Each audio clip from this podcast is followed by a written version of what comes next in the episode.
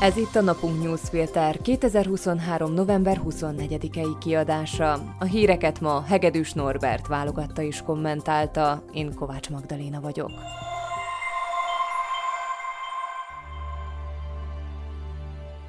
Adj hangot a szlovákiai magyaroknak. A napunk a független és minőségi újságírás fóruma, amelynek szüksége van olvasói támogatására. Mi eljutatjuk a legfontosabb szlovákiai magyar történeteket az országos nyilvánossághoz is. Kérjük csatlakoz adományozóinkhoz a napunk.sk per 2024 címen. Köszönjük! Mai témáink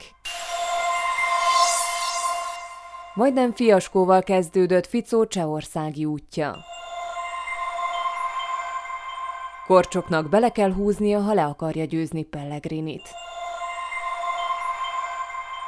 Káoszba fulladt sutályestok visszahívása. Majdnem egy hatalmas diplomáciai fiaskóval kezdődött Robert Fico kormányzása.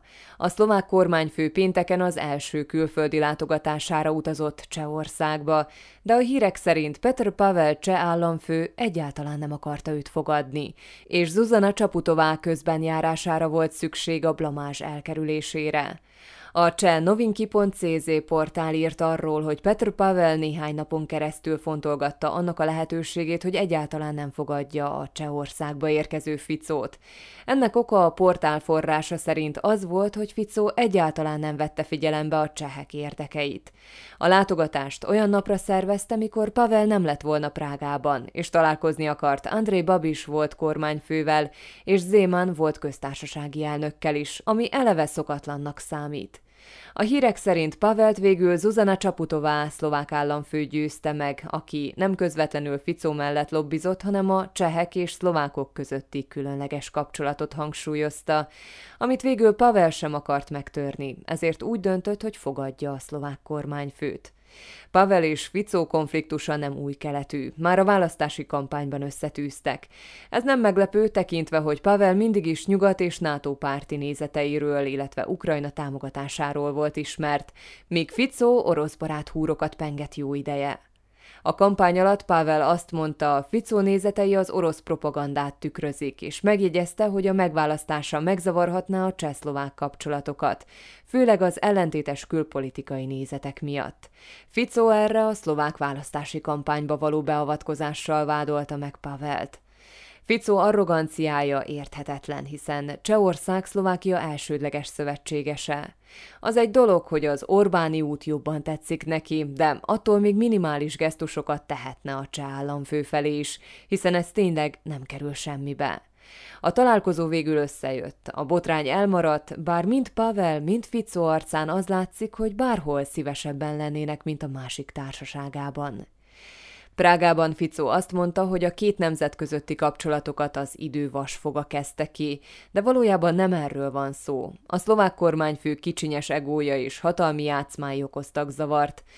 Ami talán erődemonstrációnak indult, az pedig visszafelé sült el. Csaputová gesztusa és Pavel türelmes hozzáállása megmutatta, kik a felnőttek, és ki a hisztériás gyerek ebben az egyenletben. Bizonyára nem okozott örömet az AKO legutóbbi felmérése Ivan Korcsok és tábja számára, hiszen megerősítette, hogy a klász vezetője Peter Pellegrini magabiztosan vezet előtte. Ha az államfőválasztást novemberben tartották volna, akkor Peter Pellegrini 40, Ivan Korcsok pedig 30,4%-os támogatást szerzett volna az első fordulóban. Mögöttük messze lemaradva következik Harabin 8,9%-kal, Kubis 5,8-del, Mistrik 3,6-del és Lexman 1,9%-kal. Ez az eredmény megerősíti az Ipsos korábbi felmérését, mely szintén Pellegrinit hozta ki esélyesként. Az AKO nem kérdezett rá arra, hogy a második körben kit támogatnának a válaszadók, de az Ipsos szerint ott is nagy Pellegrini előnye. Minden nyerőlap Pellegrini kezében van. Nem csak arról van szó, hogy házelnökként ő fogja meghatározni az államfő választás időpontját.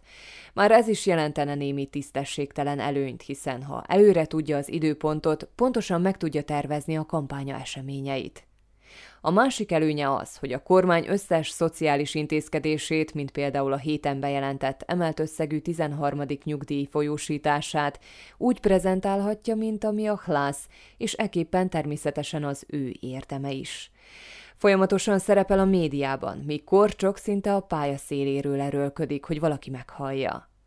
Az is tény ugyanakkor, hogy emiatt Pellegrinire ráéghetnek a koalíció esetleges botrányai is, de azt már régóta megfigyelhettük, hogy a Smer, a Hlász és az SNS szavazói nem reagálnak túl érzékenyen ezekre a botrányokra, már pedig a Hlász elnökére főleg ők fognak szavazni. Érdekesség, hogy a szlovákiai magyarság körében is inkább Pellegrini a népszerűbb, 47% támogatná őt, míg Korcsokot csak 17%. Azt nem mondhatjuk, hogy ez az arány meglepő lenne. Korcsoknak még külügyminiszterként volt néhány szerencsétlen kijelentése, mondjuk a felvidéki szimbólumok betiltása kapcsán, illetve egyesek szemében valószínűleg az sem jelent előnyt, hogy a Matovics és Héger kormányok minisztere volt. Persze még nagyon az elején vagyunk. Korcsoknak bőven van még ideje arra, hogy felnőjön a feladathoz, és Pellegrini erős kihívója legyen. A szakértők szerint többet kell mosolyognia. Ez talán nem akkora feladat egy volt diplomatának, és biztosan jó első lépés lenne. Más kérdés, hogy lesz-e még bármi okunk mosolyogni jövő tavasszal is Robert Fico országában. Pénteken sem sikerült lezárni a Matús Sutály Estok belügyminiszter visszahívásáról szóló rendkívüli ülést, mivel a koalíciós képviselők délután már nem akartak tárgyalni, és a jövő hétre halasztották a szavazást. Miután Sutály Estok csütörtökön majd egy órán átvédte az igazát, 43 képviselő jelentkezett, hogy reagálni kíván rá. Ahogy várható volt, a koalíciós képviselők védték, az ellenzékiek kritizálták a belügyminisztert mivel az ellenzéki képviselők kifogásolták, hogy a koalíció csütörtök estére halasztja a felszólalásaikat, obstrukcióhoz folyamodtak. Péntek délben pedig a koalíciós képviselők tették meg ugyanezt. Mindkét esetben azt használták ki a felek, hogy a parlamenti házszabály homályosan fogalmaz. Az obstrukció sosem szerencsés egy demokratikusan működő parlamentben, általában végső megoldásként alkalmazzák. Tény, hogy a PS a koalíció arroganciája miatt nyúlt hozzá, de nem biztos, hogy volt értelme a dolognak egy eleve borítékolható végeredményű szavazásnál, főleg, hogy a Smer azonnal vissza is adta nekik a kölcsönt. A belügyminisztert nagy hangon kritizálták a korábbi Olano képviselői is, ami biztos nagyon szépen mutatott a közösségi hálón, de amikor pár napja a Smer a nyugdíjasoknak szánt megemelt jutalékot akarta megszavazni, akkor Matovicsék is melléjük álltak, néhány KDH-ssal együtt. Itt nem a nyugdíjasok megsegítésével van probléma, hanem azzal, hogy néhány ellenzéki képviselőnél az elvek szemmel láthatóan csak addig tartanak, amíg be nem lehet szállni egy jó kis populista pénzosztásba. Nevezzék akárhogy, az Olano nem változott, más pénzét még mindig előszeretettel szórják, a KDH egy része pedig nem kérette magát kétszer, hogy a koalícióval szavazzon. Persze felmerül a kérdés, hogy van-e értelme az egységes ellenzéki politikát számon kérni egy olyan parlamentben, amely egy hónap alatt megmutatta, hogy nem a kölcsönös tisztelet, bármiféle elvek vagy a közös megegyezések tiszteletben tartása mentén fog működni. Hírek egy mondatban. Tornalján jövőre öt év után megnyitják a strandot. A város idén júniusban kezdte meg a felújítási munkákat. Robert Fico telefonos beszélgetésre készül Volodymyr Zelenszky ukrán elnökkel. Fico az aknamentesítésről akar beszélni, és arról, milyen humanitárius segítségre van Ukrajnának szüksége. Zuzana Csaputová aláírta a nyugdíjasoknak szóló 300 eurós járulékról szóló törvényt. Erik Tomás javaslatát a kormánykoalíción kívül végül Matovicsék és hat kereszténydemokrata is támogatta. Az ügyészek és a bírók tömegesen szüntetik meg a vagyonzárolásáról szóló határozatokat. Norbert Bödör, Judovit Mako, Bernard Szlobodnyik és más ügyek vádlottjai már hozzáférhetnek a pénzükhöz, írja a Startup portál.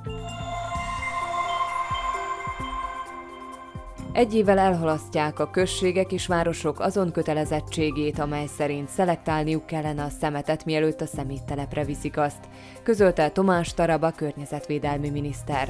A határozat jövő évtől lett volna érvényes.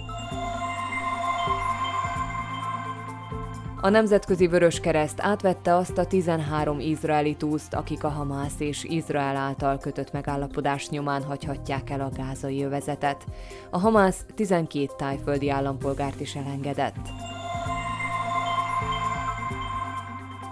Az IDEA intézet felmérése szerint a teljes szavazókorú népesség 26%-a szavazna egy most vasárnap esedékes parlamenti választáson a Fidesz-KDNP-re. Az intézet 2018. novembere óta zajló mérései óta még sosem volt ilyen alacsony a Fidesz eredménye.